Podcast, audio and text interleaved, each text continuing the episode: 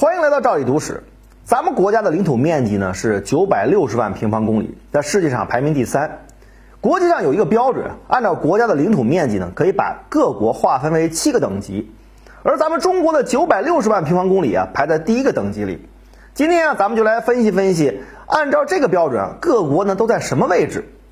这7个等级分别是巨型国家、超大型国家、大型国家、中型国家、小型国家、超小型国家和微型国家。世界上领土面积排名前6的国家呢，也就是排第1的俄罗斯1700万平方公里，第2加拿大990万平方公里，第3就是咱们中国，第4呢是美国950万平方公里，第5巴西850万平方公里，第6澳大利亚770万平方公里。这6个国家都排在第一个等级里面。面积超过500万平方公里的国家呢，都被归类为巨型国家。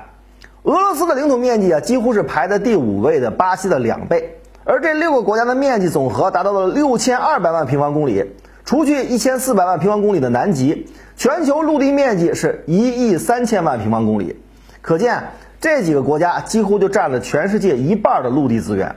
面积在100到500万平方公里之间的国家呢，叫做超大型国家。很多人觉得这也不是很大，怎么就算超大型了呢？别忘了，咱们生活在全球最大的国家之一的中国，960万对于咱们来说已经习惯了。但是要知道，其他上百个国家大部分并没有中国这样的优势。在这一梯队里面的国家有23个，排第1的是印度300万平方公里，而在最后的是埃及100万平方公里。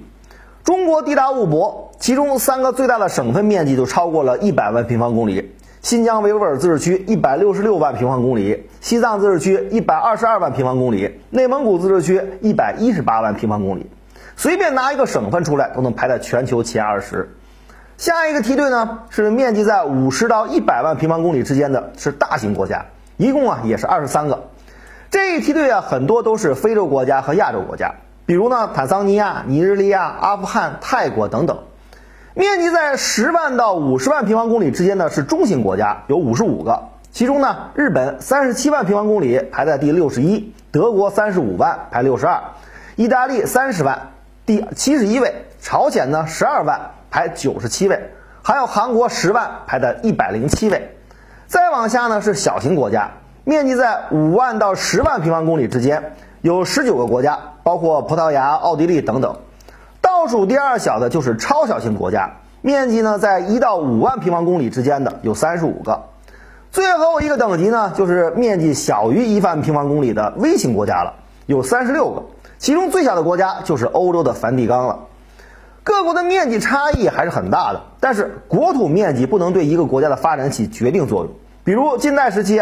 国土面积偌大的清朝，在世界上却是任人宰割的弱国。而不少欧洲国家，比如英、法、德、意等等，在世界上的经济实力甚至政治实力又超过了很多同体型的国家。国土面积虽然不能决定，却能对国家发展产生极其重要的影响。要发展就要有资源，一般来说呢，国土面积越大，拥有的各类资源呢也就更多更丰富，能够承载更大的人口压力，能够带来更多的积极效应。咱们现代人还是守好祖先传下来的这片土地，做好自己的事情，发展好国家，这才是避免历史重演的唯一方式。